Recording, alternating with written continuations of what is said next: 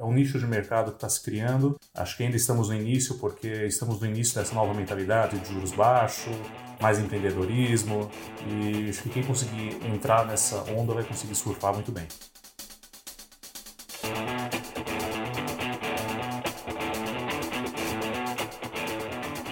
Fala, meu amigo, minha amiga advogada. Este é o Trimind Cash, podcast focado em sites e oportunidades de negócio para advogados em todas as áreas do direito e hoje, como aquele compromisso que você sabe que a gente tem por aqui, eu estou acompanhado de um cara aqui que é fera. Eu vou contar um pouquinho sobre esse cara e depois eu vou apertar ele aqui nas perguntas, porque eu sei que esse cara tem muito para entregar aí para quem nos, nos acompanha, tanto o advogado iniciante quanto o advogado já iniciado há muitos anos e que está atuando no mercado empresarial. Esse cara sabe muito, então vai ser um prazer enorme falar com ele. E o bate-papo é com o Fernando Canuto. O Fernando tem mais de 14 anos de atuação no mercado jurídico já passou por alguns grandes escritórios. Hoje ele é um dos sócios fundadores aí do, do Canuto Advogados, que tem sede em Curitiba, São Paulo, Miami também, atuação em Lisboa, em breve em outros países que ele vai compartilhar com a gente. O cara é especialista em operações societárias aí, como M&A, já fez M&A de até 5 bilhões, eu vou querer saber essa história aí, Fernando, vou te apertar nisso, hein?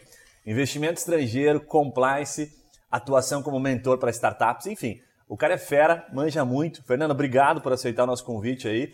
Que bom que você está aqui e vai compartilhar um pouquinho aí com, com a nossa turma aí de advogados. Ô Guilherme, eu, depois de uma apresentação dessa, a responsabilidade é grande, né? Eu que agradeço o convite e vamos lá. Legal, legal. Fernando, você sabe que tem uma, uma máxima aqui que eu, que eu gosto de começar é, transmitindo, que é a seguinte, né? A gente preza por convidar advogados que de fato não vê problemas em compartilhar insights, estratégias, né, boas práticas do direito, tá? E a per primeira pergunta que eu queria te fazer, até pela, pela tua estrutura, pelo que você conseguiu né, construir até aqui, a gente sabe que o direito passa por, por, muitas, é, por, por, muitas barreiras até se construir né, algo sólido como você tem. O que, que você considera, Fernando, que fez a diferença de fato para chegar nesse patamar que você está hoje, nesse estágio da Canuto Advogados? É, pra, primeiramente, você disse que advogados que gostam de compartilhar insights, né? Não lembro quem disse que conhecimento é a única coisa que você multiplica toda vez que você divide. Então, acho que é super bacana trocar experiência, trocar informações, trocar figurinhas. E com relação ao que você disse, o que aconteceu para chegar até aqui, é, é também um contrassenso isso, mas ser o menos advogado possível. Como é, pô, Fernando, menos advogado possível, mas são, são escritório de advocacia, sou advogado, trabalho com advogados. Mas o cliente não quer ouvir um advogado, ele quer ouvir um parceiro de negócios. Ele quer um cara que fale português, não juridiquês. Ele quer um cara que entenda de contabilidade, que entenda de produção, de administração. Cara que entenda do negócio dele. Não um cara que vai entender só do agravo do instrumento. Um cara que vai entender do contrato de alienação fiduciária. São um cara que entende, mas será que o contrato de alienação fiduciária é mais interessante? Pô, vale a pena entrar com agravo ou melhor deixar quieto esse processo. Acho que ser o men menos advogado possível. Todas as vezes que eu tive, as empreitadas que eu tive maior sucesso foram por conta disso. Legal, legal demais. Sabe que há pouco tempo eu gravei com o João Nogueira, mais de 30 anos na advocacia, um, advogado, eu chamo ele de um senhorzinho extremamente simpático, e ele disse para mim o seguinte, né? Eu acho maravilhoso falar com ele, porque ele não usava uma palavra difícil, e todas eu conseguia entender. E ele disse exatamente isso, Fernando. Ele disse assim: olha, a pior coisa que tem é o juridiquês, né, para o advogado. E é muito comum lá no começo, quando você sai da faculdade, você acha bonito, falar enrolado, falar de uma maneira que o cliente não entende, que acaba afastando ele, parece que você entende mais do que ele. Então ele deu uma aula sobre isso aqui, tem esse podcast gravado, é, explicando exatamente como ele tentava traduzir isto para que a equipe dele não usasse esses termos que o cliente, que afastava ele, né? É muito bacana ouvir na tua fala, porque mais uma vez reforça aquilo que a gente já viu por vários advogados experientes aqui. Fernando, nessa linha, até você, você traz no seu site, né, que vocês têm uma visão apurada sobre o negócio do cliente. E aí vem aquela pergunta, né? Como é que eu faço para ter uma visão apurada do negócio do cliente, tendo em vista que a gente tem tantos negócios assim no mercado? Vocês têm uma estratégia mais de estudar um determinado segmento, como vocês mostram ali, por exemplo, no site, de atuar para startups, para fundos de investimento? Ou você estuda o negócio depois que já se inicia uma relação, você se aprofunda, pede um pouco de tempo? Explica um pouquinho para o advogado que principalmente é iniciante, como é que ele, ele cria essa estratégia e pode bater no peito e dizer, olha, eu entendo do seu negócio. Ah, bacana. Acho que são duas coisas, né? Primeiro, por mais que existam empresas com as mais diversas estruturas, com as mais diversas culturas, mas o objetivo da empresa é um só, é gerar lucro, é, emprega pessoas, paga impostos, etc. Uma vez que você entendeu de verdade como funciona uma empresa, como ressaltei aqui no começo, existem empresas a, dos mais diversos tipos, culturas, etc. Mas a primeira coisa que você precisa entender o que é uma empresa. Uma coisa que a gente não aprende na faculdade de Direito, uma coisa que a gente não aprende em escritório de advocacia. Por que, que uma empresa? Acho que, inclusive, minha sugestão aos cursos é, é aprofundar nessa parte de prática empresarial mesmo. Porque, bem ou mal, nossos clientes, em primeira e última instância, são empresas. E aí fica a lição de casa, né? Pô, tô prospectando um cliente dessa área. Aquela coisa que a gente aprende quando vai fazer entrevista para estágio. Puta, eu vou fazer entrevista naquele estágio. Deixa eu aprender alguma coisa sobre esse escritório. Pô, tô prospectando essa empresa. Deixa eu aprender alguma coisa sobre essa empresa. Eu sei como funciona uma empresa, mas agora eu quero saber essa empresa específica. Porra, uma empresa financeira, legal, empresa financeira, qual o porte? Quais são as uh, regulações que se aplicam? Uh, societariamente, o que é mais interessante? Como é a estrutura deles hoje? Uh, muitas pessoas não sabem a quantidade de informações gratuitas e públicas que existem no mundo hoje. sobre qualquer CNPJ que você imaginar, você vai descobrir tudo. Quem são os sócios, qual o faturamento aproximado, onde a empresa está constituída, qual a história da empresa é, dados públicos, não é invasão de privacidade. Está na, tá na, tá na internet para quem quiser ver. Inclusive, já que existem essas informações, estou fazendo lição de casa e mostra para o dono da empresa, para o potencial cliente, que mesmo sem ser advogado dele, já consigo apresentar tais informações. Já sei, conheço tanto o negócio dele. Imagina na hora que eu for advogado. Se antes eu já sei tudo isso, quando eu for, então, vou conseguir te proteger da melhor maneira possível. Uhum o bom e velho dever de casa, né? Que todo mundo sabe como dever funciona, mas às vezes não faz. Né? Algumas né? coisas. É, muitas coisas nunca mudam, nunca mudam. Legal, legal. Bacana, Fernando. Fernando, você trouxe um ponto ali que, que faz muito, é, muita raiz aqui do nosso podcast, que é falar sobre estratégia de captação, como chegar nas empresas. Talvez isso seja a maior dificuldade, não só de advogados iniciantes, como advogados já bem iniciados, têm bastante dificuldade de abrir novas portas, né? Eu já tive o prazer de entrevistar aqui advogados que vivem muito do relacionamento, né, que participam de vários eventos, congressos, enfim, os caras estão metidos em um monte de coisa. E já tive aonde participar com advogados e gravar com advogados que simplesmente tinham a estratégia de atender muito bem um determinado cliente para que aquele cliente resultasse em outros. E outros que fazem ações de marketing jurídico, enfim, cada um tem uma estratégia. O que, que você pode compartilhar, Fernando, que trouxe talvez mais resultado para você, que você sente assim, que mais te deu solidez ao longo dos anos para gerar negócio de maneira recorrente aí no empresarial? É, manter relações pessoais e de qualidade com clientes e parceiros. Uh, o advogado empresarial ele acaba se tornando um amigo do executivo, da pessoa que contrata. Né? Você é advogado empresarial, cuida da empresa, aí, puta, meu filho bateu o carro, me ajuda com o seguro? Ajudo. Não é da minha área, mas eu ajudo. Estou me divorciando, me ajuda? Ajudo. Então você cria uma, uma relação pessoal, você acaba se tornando amigo da pessoa, conhece a vida da pessoa. Atendendo com essa maestria, uh, você vai guardar o cliente, e vai é, gerar indicações para o meio desse cliente. Então, 90% dos meus clientes hoje, 80% dos meus clientes hoje, se originaram assim. Relações profissionais que se tornaram pessoais e que se ampliaram do ponto de vista profissional no momento seguinte. Uh, aí chegou o momento que eu preciso diversificar. Foi quando, em novembro do ano passado, fui procurar TwinMind para aumentar essa parte de marketing jurídico. Está dando resultado já. Uh, apesar de pandemia, apesar de todas as dificuldades desse ano de 2020, que está sendo bem estranho, é, o marketing jurídico está surtindo efeito. Então, eu sempre prezei por um tipo de, de captação e estou conseguindo galgar outros tipos aí com a ajuda de vocês. Legal, bacana, Fernando. Sabe que o marketing jurídico para o empresarial certamente é o mais difícil e a gente sempre deixa muito claro de surtir efeito. Tem várias estratégias possíveis e a gente reforça muito que o momento de compra do cliente, o momento de ele tomar uma decisão, né? A gente acaba aprendendo um pouquinho que o cliente de pequeno, às vezes médio porte, ele não tem, ele não para para ver o jurídico dele, né? Ele apenas reage quando toma uma, uma notificação, quando toma uma, uma ação, né? Literalmente ele reage àquilo que acontece. Então esse, esse cliente ele geralmente é mais emotivo e ele tende a buscar mais né, ativamente nesse tipo de canal. Mas uma grande empresa, que é muito comum às vezes chegar em escritórios até nós e dizer assim, puxa, eu queria prospectar só empresas que faturam 30 milhões para cima. Eu falo, puxa, se você souber como fazer, você me avisa que eu também quero. e daí a gente fala para ele, porque a lógica não é bem essa. É, é preciso construir uma relação, como você bem colocou. Então a, a gente vê agora, é, enfim, estamos gravando num momento de, de crise, né, dia 21 de julho para ser mais exato, que as empresas, que muitos escritórios entram naquele desespero em função do Covid, que você bem colocou, um momento, ano delicado, ano difícil. Como é que você vê, Fernando, eh, os advogados que estão sobrevivendo, aqueles que estão conseguindo é, fazer alguma coisa de diferente nesse momento de crise? Vocês adotaram alguma estratégia diferente ou apenas enxugaram, se mantiveram com as operações que vocês já tinham? Como é que você vê passar por esse momento delicado que a gente está vivendo? Nos mantivemos com as operações que tínhamos. É, alguns projetos, alguns clientes que estavam já certos para iniciar o trabalho em março, abril, adiaram para agosto ou setembro. Então a gente teve que segurar a caixa, segurar investimento, porque o faturamento que estava para vir é, vai ser adiado. É, está sendo adiado por conta dessa crise. Por exemplo, um cliente novo do setor automotivo, que era para começar. O setor automotivo acho que foi mais afetado por essa crise. Ninguém pensa em comprar carro, né? Quando você não sabe se vai ter um emprego no dia seguinte. Que vem mantendo o escritório realmente é esse relacionamento longo e duradouro com clientes antigos, que consegue manter e diversificar, não cuidar só de contencioso, não cuidar só de consultivo, ter uma carteira ampla. Registro de marca, um pedacinho de, de, de, contencioso, fazer seu consultivo do dia a dia, manter a relação estreita, aquilo, isso que vai gerando vai gerando confiança, vai gerando trabalho. Legal. Fernando, você tocou num ponto bacana, que faz, faz parte aqui também das perguntas que eu gostaria de fazer para ti, que é essa questão do consultivo versus o contencioso, né? Como atuar, como vender o consultivo. Esses dias eu fiz essa pergunta para um advogado, como vender o consultivo no momento que o cliente só tira dinheiro para o contencioso, né? No momento que ele está preocupado só em apagar fogo.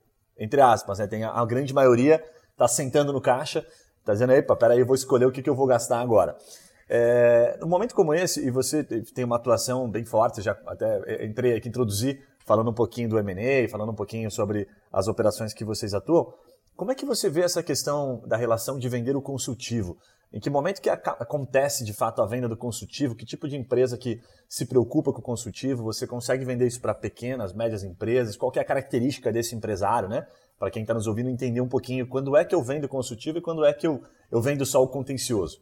Perfeito. Isso é um dilema gigantesco dentro da advocacia. Né? O advogado geralmente é chamado só para resolver problema. Uh, mas há uma mística no consultivo. A consultivo é aquela coisa perfumaria, prateleira, não o um porquê fazer, uh, mas as pessoas não têm ideia da quantidade de problemas que eu evito num curtíssimo prazo com um consultivo bem feito.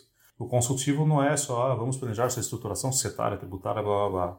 Um contrato bem feito. O primeiro cliente que chegou a mim pela TwinMind foi uma empresa que fazia manutenção de maquinário pesado dentro de grandes indústrias, estava fechando um contrato de alguns, algumas centenas de milhares de reais. Ele gastou uma pequeníssima fração disso em consulta com o escritório, porque estava com dúvida numa cláusula. Este surgiu com uma dúvida numa cláusula, a gente informou metade do contrato, o cara sorriu de orelha a orelha, sabendo que o que ele gastou não era um milésimo do estresse que ele passaria em um, dois, três meses por conta do contrato mal feito.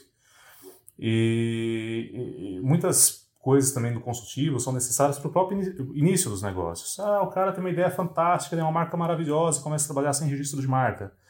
Uh, registro de marca tem muitos advogados que não fazem, fazem com maestria, mas a partir do momento que o cliente vê que o advogado pode ajudar em diversas demandas, pode inclusive registrar a marca, esse acaba sendo uma porta de entrada para o cliente um processo pecuniariamente é, barato, comparado aos demais preços praticados na advocacia. E, doutor, preciso registrar a marca tal. Tá, primeiro na doutora, Fernando. É, segundo, tá, vamos registrar a marca, tá. O que mais que eu posso fazer por você? Pô, empresa assim, assim, assado, pô, legal. Então, muitas vezes, consultivo mais simples, a porta de entrada para algo mais interessante e o ponto de vista do contencioso também. É, existem escritórios especializados em contencioso, uh, Uh, o meu não é especializado em contencioso, é especializado em consultivo, mas fazemos também um contencioso muito bom. É, uma coisa puxa a outra, né? Uma, um trabalho sempre puxa o outro. O cliente entra com um processo, daqui a pouco recebe uma notificação, já gera um outro trabalhinho. Então, é, é sempre um, uma especialidade vai se atrelando à outra. Bacana. Na tua fala, da, da, o que me parece é que o advogado ele tem que, ele tem que começar vendo né, do pequenininho, da pequena consulta, né, de uma cláusula do contrato, e aí o relacionamento vai sendo construído, não começar pensando grande, né? Puxa, eu quero um contrato de partida aqui que pague todas as minhas custas, já me tire meu prolabore mensal. Acho que não começa, né? Lá pelo grande, começa pelo pequenininho e vai plantando. Faz sentido, né? Que é o que você está trazendo na tua fala. Exato, exato, exato. Exatamente Perfeito. isso. Legal. Fernando, é, eu, eu, introduzi fazendo uma citação que eu achei muito bacana, que faz parte do teu histórico, é, de uma atuação em M&A. Já tive a oportunidade até de conversar com o pessoal do, do Marins, que trouxeram, compartilharam aqui que nesse momento de crise os M&As estavam de fato acontecendo, até por uma necessidade de algumas empresas, empresas que estavam capitalizadas e aproveitando o momento de crise para comprar outras, para fazer fusões, enfim, várias coisas acontecendo, né? A gente acha que no momento de crise todo mundo senta no caixa, mas nem sempre tem empresa que está comprando, tem empresa que está agressiva e está aproveitando a situação. Você trouxe um, uma situação de um M&A que você fez de 5 bilhões, me corrija se eu estiver errado, e você já fez M&As muito menores. Existe alguma diferença entre esses M&As e principalmente como estar, estar presente né, no M&A? Porque é o que, que, todo praticamente advogado empresarial quer, quer pegar, né? ele quer prospectar um M&A. Como é que você faz para estar tá lá quando ele fala assim, puta, vou fazer um M&A e vou escolher o Fernando? O que, que você considera? Por que, que você foi o escolhido? É, eu acho que o M&A mais, uh, o menor valor que eu fiz foi de 50 mil e o, e o maior foi de 5 ponto alguma coisa bi de reais. É isso, cara, por mais incrível que pareça, são todos iguais. É, assim, o que muda é o número de zeros no final da conta. Uh, mas as perguntas são as mesmas, a documentação é a mesma, a estrutura do documento, da documentação é a mesma. Claro, tem empresas que têm passivo ambiental, trabalhista, outras não, outras são só de tecnologia, mas no final do dia é tudo muito parecido. Claro, se fazer um M&A da TreeMind e uma da Petrobras, vão ter algumas nuances diferentes por conta do tamanho da empresa, do nível de regulação que cada uma se submete, etc, etc. Mas o cerne do negócio é o mesmo, a negociação é muito parecida. Então isso é, é, é o mito aí dos M&As. É, nossa, um M&A de 5 bi, puta, é igual de 10 mil, de 50 mil. É, é que é o nome parecido. é bonito também, né? É, é. É, é. E como chegar no M&A? É, eu suspeito a dizer que eu fui criado na advocacia dentro do M&A. Uh, meu, meus últimos estágios foram numa grande mineradora que tava, tinha acabado de adquirir uma outra mineradora menor. E meu primeiro uh, trabalho como advogado foi no escritório boutique de São Paulo, uh, que eu fui sentei do lado do sócio para Marcelo Godke, uh, meu antigo chefe, atual sócio, para fazer M&A. É, só aquilo. Então, meus primeiros anos de advocacia foram exclusivos disso.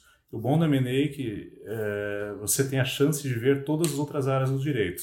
Com a coordenação da due diligence, com a elaboração dos documentos, você é obrigado a passar pelo contencioso, pelo ambiental, pelo tributário. Afinal, você precisa entender o que está acontecendo na empresa para aconselhar para o cliente da melhor maneira possível. E aí eu chego de novo naquilo que eu disse no começo da conversa. Não ser advogado. Você não tem que ser o advogado que vai chegar lá com um terno maravilhoso de 5 mil reais, com falando todo empolado, que você vai ser colocado de escanteio. A operação não vai dar certo. Você tem que ser o advogado que vai sentar do lado, como realmente parceiro do cara, entendendo o negócio do cara, historiando toda a empresa do cara, entendendo por que, que a grama cresce desse lado, mas não daquele lado. Ah, porque desse lado tem um pouco de fumaça preta, não deixa a grama crescer. Fala, opa, então você tem que entender bem assim, cada detalhe, cada parafuso da empresa do teu cliente. Seja do teu cliente ou da empresa que teu cliente quer adquirir. Então, é, acho que essa é a principal diferença. Legal. Entrar no negócio de cabeça. Bacana demais. Fernando, teve um, uma, tem um dos podcasts aqui que eu gravei com o Marcos Fernandes, que ele é um ex-advogado empresarial, um escritório bem sucedido. Ele acabou saindo, é, deixou o escritório, enfim, para o sócio dele tocar e foi e hoje ele se tornou praticamente uma das maiores referências aí como uh, agente autônomo de investimentos. Ele, enfim, tem vários agentes, né, no, no, no, no, colado com ele, trabalhando com ele, são mais de um bilhão de custódia, ele é uma referência na XP, tá? Ele aqui de Curitiba é Valor Investimentos, inclusive está aqui o, o, podcast dele. E quando eu entrevistei ele, entrevistei com a seguinte finalidade, falei, Marcos, você é advogado, já esteve do outro lado da cadeira e hoje você é contratante, você contrata advogados. O que, que falta que você percebe, né? E por que, que eu trouxe essa pergunta? Porque eu vi, inclusive, que uma das suas menções é a questão do investimento em si, né? Do investimento estrangeiro e também é, dos fundos de investimento, das startups, que guarda muita relação né, com a própria atuação da XP. O é, que, que você enxerga, e, e aí eu, eu, trazendo um pouquinho um pouco mais para o compliance, que guarda um pouquinho de relação dali também com, com o M&A, o que, que você enxerga, porque o Marcos trouxe uma visão muito, o advogado, ao invés de ele me, vender o M&A, o compliance, e me ajudar a implementar, ele fica tentando me vender o contencioso. Então ele trouxe muito isso, assim como insight. Ele falou, cara, se o advogado vender o compliance, se ele passar a, instalar o compliance dentro do meu negócio, eu ganho muito e ele ganha muito também. Porque ele vai gerar uma demanda, ele vai acabar gerando demanda e que vai me possibilitar, na hora de fazer um M&A, de fazer uma operação muito mais complexa, né? Então achei bacana na tua fala porque guarda muita relação. O que, que, você pode compartilhar dessa questão do compliance? Existe essa questão mesmo de vender o compliance, de tentar introduzir, ou a empresa que procura, ela já tem que ter tido, né, partir dela, o advogado consegue fazer essa transação? Eu estou te colocando de uma maneira que eu realmente não, não conheço, não, não sei na prática, para você tentar traduzir um pouquinho isso para nós, tá? Ah, primeiro eu quero contar tudo do Marcos depois, né? Acho que a gente tem bastante energia aqui para falar. É, segundo, é, o compliance é um nome inglês muito bonito, que mete medo, né? Compliance, to comply with, né? Que está de acordo com a norma. Basicamente, uma tradução chuva para português está de acordo com normas. Aí, até devagando um pouco, com normas. Que tipo de norma? Todas as normas. Seja norma trabalhista, que o funcionário tem que respeitar, norma ambiental, que sempre tem que respeitar, contábil, tributária, societária, etc, etc. O compliance é virar empresa do avesso por uma due diligence, que é a diligência legal. É só uma coisa que eu não gosto do M&A, que são só termos em inglês, né? M&A, due diligence, compliance. É, através dessa diligência legal, a gente entende exatamente o que está acontecendo na empresa e, por mais bem organizada que a empresa existe, sempre tem algum detalhe de compliance que pode gerar um passivo. É sentar do lado do, do, do, do cara e falar, olha, revirei sua empresa de ponta... Assim, antes de já revirar a empresa de cabeça para baixo, fazer aquela lição de casa. Entender o negócio, entender a empresa, por que, que as coisas são assim, como deu a aquisição. Depois revirar a empresa do avesso e chegar para o cliente sua empresa é maravilhosa, linda, parabéns. No entanto, tem pontos aqui que podem causar problemas. Eu não quero vender o contencioso. O contencioso desgasta, são anos no tribunal, não tenho saco para discutir em processo. Eu quero evitar isso. Eu sei que você também tem saco para discutir em processo. Vamos fazer um pequeno investimento menor agora, para a gente prevenir esse desgaste absurdo que você vai ter daqui seis meses, um ano, cinco, dez anos.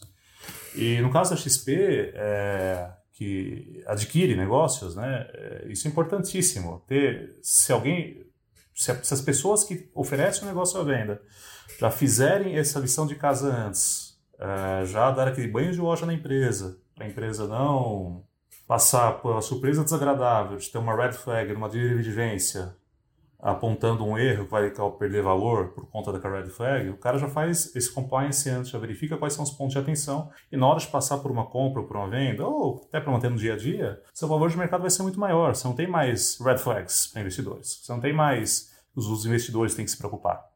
É, sua empresa está linda, mercado, você vai ser a noiva que todos querem casar. Então, eu, esse é o trabalho do compliance. Valorizar a tua empresa. valorizar e eliminar passivos antes que eles ocorram antes que se materializem. Legal, legal. A, a, sensação que eu fiquei até, Fernando, que é interessante da tua fala, é que assim, dá para você trazer, usar esse, até esse, essa própria argumentação, esses nomes, né, em inglês que são maravilhosos, que enchem a boca, né, é, e começar a fazer, de certa forma, uma análise do cliente, né, para construir o compliance dele, ainda que ele não tenha. Você começa encontrando algumas questões. Você acaba fazendo o compliance. O advogado sozinho pode fazer um compliance para o cliente, acaba estruturando isso que nada mais é do que olhar os pontos de atenção que podem gerar algum tipo de prejuízo jurídico para ele na frente que ele acaba não observando. Então, acho que a tua, a tua resposta vem muito de encontro com a fala do Marcos. Depois convido você e quem está nos acompanhando a ouvir o episódio que ele fala exatamente, inclusive, as dores jurídicas do negócio dele hoje, né? Que tem 40, 50 assessores ali no chapéu dele e que ele precisa estar o tempo todo observando. Só a questão de contrato dele, por exemplo, já é um, mais um catatal de, de cláusulas ali que ele precisa colocar. Enfim, a grande maioria acaba virando sócio. Então, ele tem várias questões jurídicas e ele me abriu isso. Né? Eu perguntei, apertei muito ele falei, Marcos, oportunidade para advogado que não entende do mercado de investimento. Ele trouxe umas três, quatro dores e bateu muito no compliance. Fala, cara, preciso de alguém que esteja pensando aqui, porque eu não consigo. Eu, como CEO, tenho que trazer dinheiro, né? Eu tenho que aumentar minha custódia. Mas eu preciso de um advogado que esteja vendo aqui o, o rabinho que eu estou deixando para trás, né? E tentar me ajudar a não gerar um, um, prejuízo lá na frente. Então, muito bacana a tua fala, Fernando guarda bastante relação, muito bacana. Fernando, nessa linha que a gente está trazendo aqui de oportunidade, falar de alguns insights de mercado, a gente está vivendo um momento de, de crise e que muitos advogados começam a se posicionar. Tem, tem alguns que se posicionaram em meio à crise, né, criando produtos, desde produtos tributários, é, trabalhistas, enfim, alguns mudaram de área, teve de tudo. Né? A gente viu é, advogados, eh, principalmente iniciantes, conseguindo é, pleitear alguma coisa, enfim, tem de tudo no mercado. Você tem alguma perspectiva, algo que você consegue compartilhar, Fernando, com essa saída de mercado, ou algo que você viu sendo criado e que você não conseguiu, sei lá, participar disso? Alguma visão assim que você pode compartilhar para quem está nos acompanhando? É, as crises, apesar de péssimas, né, para quem no momento são oportunidades maravilhosas no futuro próximo, né? Oportunidades maravilhosas para quem vai conseguir, para quem sobreviver, vai, vai sair muito mais forte. É, amigos meus que fazem trabalhistas estão ensandecidos. É, o escritório tem atuação trabalhista, mas não é o principal o número de oportunidades por alteração de contrato de trabalho, negociação coletiva, realmente foi absurdo. É, dentro do direito societário, várias normas foram flexibilizadas, então que gera uma série de oportunidades aí para o advogado. Mas na minha visão, a menina dos olhos é, é fintech, operação financeira. o Brasil está vivendo um movimento, até por conta, ajudado por essa crise, que os juros é o menor da história. nunca se imaginou no Brasil a gente tivesse um juros na casa dos 2%. Uh, acho que o Marcos, talvez, não, não, sei quando foi o podcast dele, eu vou depois eu vou escutar, com o maior prazer. Marcos, já peço desculpa de antemão. Se caso ele estiver escutando aqui, eu escutar. O Marcos, que está uh, dentro dessa área financeira, consegue dizer com muito maior propriedade que eu. Mas eu estou assessorando uma fintech agora do um empreendedor brasileiro que, tá vindo pro, uh, que mora hoje em Toronto e está vindo para o Brasil. Uh, tem toda a parte de de troca de criptomoedas, que são as bitcoins, outras moedas eletrônicas, e investimentos oriundos disso. Sempre tem um, você sempre tem algum parceiro, algum cliente que tem dinheiro para investir e está cansado com a taxa péssima do banco. Você dá segurança jurídica para esses investimentos. O cara tem dinheiro, ou está de saco cheio do banco, ou quer só diversificar a carteira, você conseguir dar segurança jurídica para esse cara investir, para quem precisa. A pessoa que vai receber o investimento vai receber com spread bancário muito menor. Então você está realmente unindo duas partes que precisam, precisam daquilo, um tem dinheiro para gastar, o outro precisa receber, mas o Brasil tem um oligopólio bancário, são pouquíssimos bancos, os juros, mesmo com juros Selic lá embaixo, uh, eh, para quem empresta o dinheiro não recebe nada, mas para quem toma o dinheiro paga muito. Então, mesmo com juros lá embaixo, esse cara não consegue pegar dinheiro no banco, que é, é proibitivo. Você dá segurança jurídica para essa relação, é, para mim, é, é, é, o principal, é o, é o, é o, do, é o assunto do momento. Seja por crowdfunding, seja peer-to-peer, -peer, que é empréstimo direto, né, só com uma pessoa intermediando e dando é, levando as informações no meio. Acho que isso é uma é um nicho de mercado que está se criando. Acho que ainda estamos no início, porque estamos no início dessa nova mentalidade de juros baixos, mais empreendedorismo, e acho que quem conseguir entrar nessa onda vai conseguir surfar muito bem. Belíssimo insight, Fernando, belíssimo insight. Assino embaixo, porque de fato nunca tivemos um momento como esse, ainda que em meio à crise, de fato, o mercado está totalmente aberto, né? A gente está com tem um jogo novo nesse mercado que não tinha antes da crise e que quem está olhando para ele né, com, com propriedade está vendo várias, várias coisas acontecendo. O mercado passou a, puta, peraí que esse mercado está interessante, tá, ficou barato o dinheiro, então o mercado tem que se mexer, né? Exato. E tem, assim, pela primeira vez na história tem dinheiro sobrando no mundo. O Trump aprovou um auxílio lá de 2,5 trilhões de dólar. A Europa aprovou ontem, acho que 800 bi de euros de auxílio também emergencial para os países de um dia para o outro, teve um aumento de liquidez de quase sei lá, 4 trilhões de dólares no mundo. Nunca teve tanto dinheiro no mundo. Tem, entre aspas, aspas, aspas, tem dinheiro sobrando. Legal. Faz sentido. É, então a gente tem que saber como. Claro, muitas pessoas estão cada vez mais é, carentes, muitas pessoas cada vez mais ricas, mas se você pegar na. É, se fosse possível dividir de maneira igual entre todas as pessoas do mundo, tem dinheiro sobrando. Pela primeira vez na história. A gente tem que saber aproveitar isso. Fernando, o bate-papo tá bacana aqui. Eu vou começar a conduzir agora para uma etapa em que eu queria te perguntar um pouquinho mais sobre a questão da fusão, de como você administra. Né? São, são duas sedes, aí você tem fora do país também alguma atuação. Para o escritório, para o advogado que está nos acompanhando aqui, né, que nos ouve, é, o que, que você pode compartilhar sobre essa questão de você atuar fora do país, como se deu isso e você acabou também me compartilhando que você está para fazer uma fusão do escritório. Enfim, conta um pouquinho sobre esse projeto aí da, da Canuto. É, bom, a Canuto é um escritório novo, tem menos de três anos de mercado. Tem dois anos e quatro, cinco meses de mercado.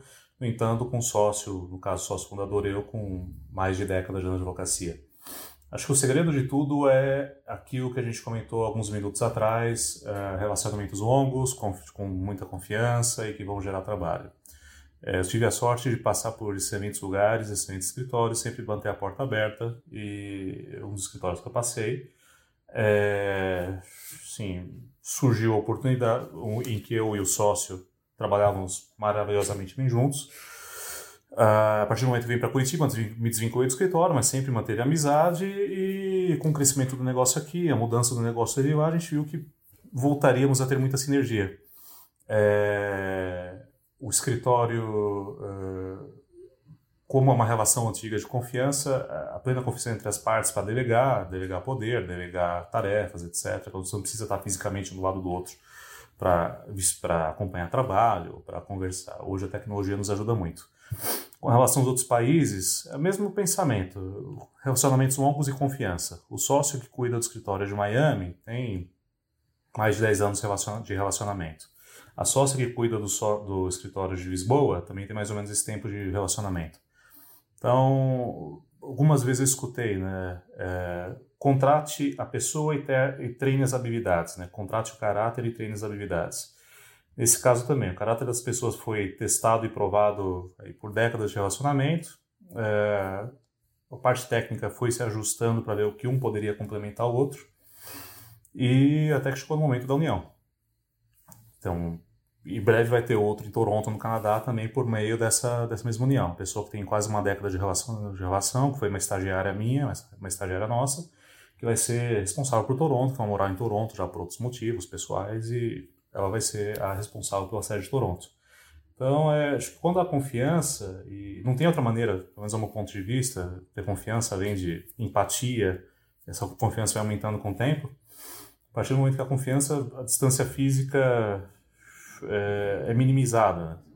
Hoje você conecta o Skype, o WhatsApp, o Zoom, whatever, tem inúmeras, tem inúmeras ferramentas de contato. Você olha para você, olhar para a pessoa olho no olho.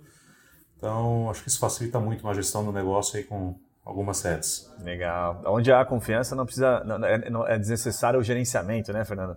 O, é. Não precisa ver, né, o que o outro está fazendo. Exato, né? exato. Eu vi essa frase esses dias, eu achei ela fantástica. Quando se tem confiança, não precisa gerenciar ninguém sabe? Você está confiando, então é tranquilo, é saudável, é, é, leve a relação, né? Muito bacana, Fernando, o projeto.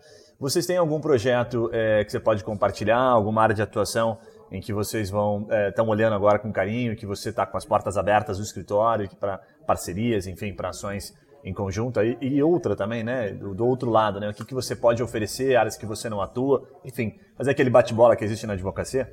Não, bacana. É, sim, o Brasil é grande e é difícil estar em todos os lugares, né? Por mais, é difícil conhecer gente em todo lugar. É, tenho clientes no Tocantins, norte do Paraná, São Paulo, Minas Gerais, Salvador. Então, vez ou outra, a gente precisa de ajuda local, seja é, ações que nós temos nessas localidades, precisa do correspondente, ou seja, às vezes eu tenho um, um cliente, um parceiro de uma área de negócios X tá vendendo a operação dele lá naquela região. Puta, não conheço ninguém lá, em, por exemplo, é, mero exemplo, em Salvador, que possa adquirir isso, ou que possa me ajudar no due diligence, ou que possa me ajudar a prospectar um, um comprador. Uh, então, sempre tem essa, essa, essas parcerias que surgem nesse, nesse sentido. Seja uh, negócios que podem se combinar, que podem podem agregar valor para todo mundo, ou seja, com a bela, boa e velha parceria jurídica, né? Puta, preciso de um, uma audiência em Salvador amanhã, quem me ajuda? Coisas assim. E claro, tem as áreas que nós não somos especialistas. Criminal, é, admiro muito quem faz criminal, não consigo fazer criminal. É, seguros, sempre tem aquela área, tem, tem áreas extremamente específicas na advocacia, assim como M&A é uma área específica, tem outras áreas específicas que a gente mal consegue se arriscar a dar uma consulta para o cliente. Então, já surgiram escritórios parceiros. Tempo atrás, o escritório parceiro de é, tecnologia, o cara era um dos maiores especialistas no Brasil em tecnologia, contratos eletrônicos, etc. Tinha um cliente que era uma grande plataforma na internet. Esse cliente é, tinha uma tia que morreu na Alemanha, se eu não me engano. Então, tinha todo, desde o, é, todo o aspecto físico, né, de liquidar bens na Alemanha, fazer transferência, uh, o jeito correto de pôr isso no inventário no Brasil, e como a gente tem essa sede na Europa, consegue fazer isso, apesar de ser outro país, consegue fazer isso com maior facilidade, né? Então, nas demais áreas nós éramos concorrentes, mas tinha esse da tecnologia, que surgiu uma amizade por outros motivos, e falou, pô, Fernando, tem aquela, aquele caso lá talvez você consiga me ajudar, se tem experiência nacional, beleza, vamos lá. Então, esses relacionamentos vão surgindo parcerias. Legal, bom demais. Há poucos dias eu, eu gravei com um advogado especialista em previdenciário, que uhum. ele é uhum. um, é um mestre marketing Previdenciário, jurídico. outra coisa que eu não sei fazer. É, não, não atua. Perfeito. Eu até lembrei, fiz questão de citar, porque foi muito interessante. Ele falou, Guilherme, quando eu comecei, ele tem 5 milhões de acessos é, no site dele ao longo de um ano, sabe? O cara é mestre, de fato, manja muito, Rafael, grande amigo. E, e YouTube também passa de 5 bilhões, 5 milhões, o cara tem um acesso animal, assim. E ele disse o seguinte, ele falou, o melhor cliente é aquele caso mais específico que você tem. Então, como esse que você compartilhou, né? Puxa, a, a tia morreu na Alemanha e precisa ser né, transferida para o Brasil, então você vai ter vários, várias etapas, vários processos, desde a chegada dela aqui, questão financeira, tem tudo isso, tem o translado, tem tudo. E ele diz que este é o melhor tipo, é o melhor caso que você tem, o mais difícil para você compartilhar, para você colocar no seu blog, para você colocar, para você expor isso digitalmente, porque sempre tem alguém que precisa.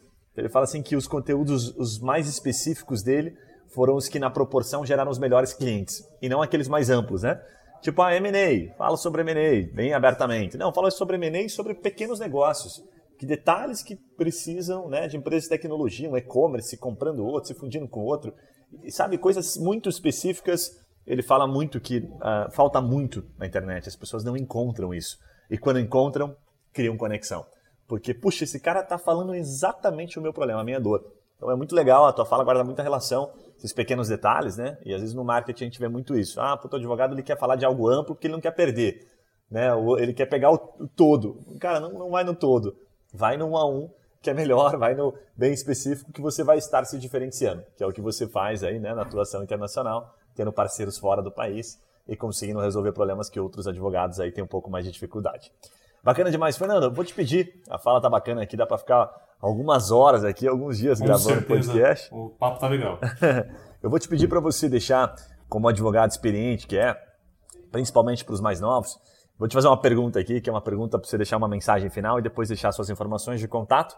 E a pergunta é o seguinte: se você tivesse começando, né? Se pudesse voltar no tempo, lá nos seus 14 anos na advocacia, até te perguntaria de forma complementar se teve algo que você fez em termos de curso, de preparação, de estudo, que fez a diferença. E se não teve, né? O que, que você dá de dica? Que você fala assim, cara, se eu pudesse voltar lá, eu teria estudado mais desta área aqui, eu teria feito mais disso aqui. O que, que você pode compartilhar aí para a galera que está nesse momento aí de não saber exatamente o que buscar em termos de conhecimento? Vamos lá. Primeira coisa, é, sempre tem alguém que vai escrever melhor que você. Sempre tem alguém que vai fazer uma peça melhor que você. Isso não é o que vai determinar o teu sucesso. O que vai determinar o teu sucesso é como e quando uh, escrever determinada peça, determinado contrato. Eu tenho uma, duas, uma, duas, três, quatro, cinco pós-graduações. Seis pós-graduações. Para mim, as melhores foram quando eu era mais júnior. Eu fui jogado, eu tinha 20 e poucos anos, fiz pós-graduação na mesma sala de pessoas de 40 anos. Então, a troca de experiência foi absurda. Eu, um jovem advogado com um anos de dois anos de formado, estava sentado do lado de pessoas com 15, 20 anos de formada, tinha uma experiência dezenas de vezes melhor que maior, maior que a minha. Maior que a minha é, essa ambiente de pós-graduação, ambiente informal, acho que é uma das melhores maneiras possíveis de trocar experiências. O advogado geralmente tem aquela pose meio reclusa no canto, eu sei de tudo. Na pós-graduação, de todo mundo estar tá lá para aprender, essa troca de experiência fica muito mais simples, muito mais prazerosa, muito mais relaxada. E eu tive a sorte de absorver o máximo de, de, de, cair na cabeça, de cair de cabeça, criar amigos, contatos e absorver o máximo de experiência alheia. Os erros e acertos, né? De novo, não lembro quem disse que a melhor coisa é aprender com o erro dos outros, não com os próprios erros. Aprendi muito com o erro dos outros, errei mais um monte, me fez aprender bastante nesse curto espaço de advocacia, tem uma experiência bastante legal, bem bacana. É, acho que minha dica para os jovens que estão começando é conversem, extraem o máximo dos outros, conversem com todo mundo. E o advogado mais simples, que fala errado, às vezes é o que mais sabe. Ou aquele advogado com um terno italiano e gravata de seda, às vezes não sabe tanto. É, é realmente converse com todo mundo, extraia o que você puder de todo mundo. Advogados, empresários, do padeiro do, da esquina até o, o dono da metalúrgica extrai o que você puder de todo mundo. Legal, boa, boa mensagem. Obrigado, Fernando, mais uma vez por ter aceito o nosso convite. Vou pedir para você é, nos dizer como é a melhor forma das pessoas que quiserem te contatar, se por e-mail, pelo LinkedIn, por onde você prefere ser contatado aí pelo, pelos nossos, por quem nos ouve aí. Guilherme, eu que agradeço o convite, a conversa além de ser prazerosa, acho que agregou muito para todo mundo. É, bom, meus contatos tem no LinkedIn, Fernando Canuto, uh, no site, fernando.canuto.com e no site já tem o, o, o campo para enviar e-mail, o campo para enviar WhatsApp, uh, também tem a página do, do Facebook com, com uh, os meios de contato, quem quiser bater um papo, conversar, trocar experiência, estou inteiramente aberto. Perfeito. Canuto com dois T's, né? Canuto com dois T's. Isso, ponto esqueci, né? é, para mim é fácil, né? Mas para o mundo não. É Canuto. C-A-N-U-T-T-O, dois T's. Legal. Outro legal, nome legal. nem pronuncio porque é impossível. Bacana, bacana. Bom, para você que nos ouve, já sabe, né? Toda segunda-feira a gente tem esse podcast bacana, sempre esse papo aqui reto, né? Um papo que a gente realmente esprende, espreme os advogados, para ser mais exato e tira deles insights que você possa colocar. Esse é o objetivo, pelo menos um insight, colocar em prática. Hoje o Fernando trouxe alguns insights. Adorei ali em especial o insight, a visão financeira. Eu tive gravando aqui nos últimos, acho que 20 episódios e pouquíssimos passaram uma visão parecida com essa do Fernando. Então acho que valeu demais, Fernando. Muita gente vai vai tirar proveito disso, né? Porque tem oportunidade para todo mundo. Tomara. Mais uma vez, obrigado para você que está nos acompanhando, que nos ouve. Não esquece, deixa o seu feedback, deixa o seu comentário. Está aqui o e-mail, inclusive, para você mandar lá a sua crítica, a sua opinião, o seu elogio.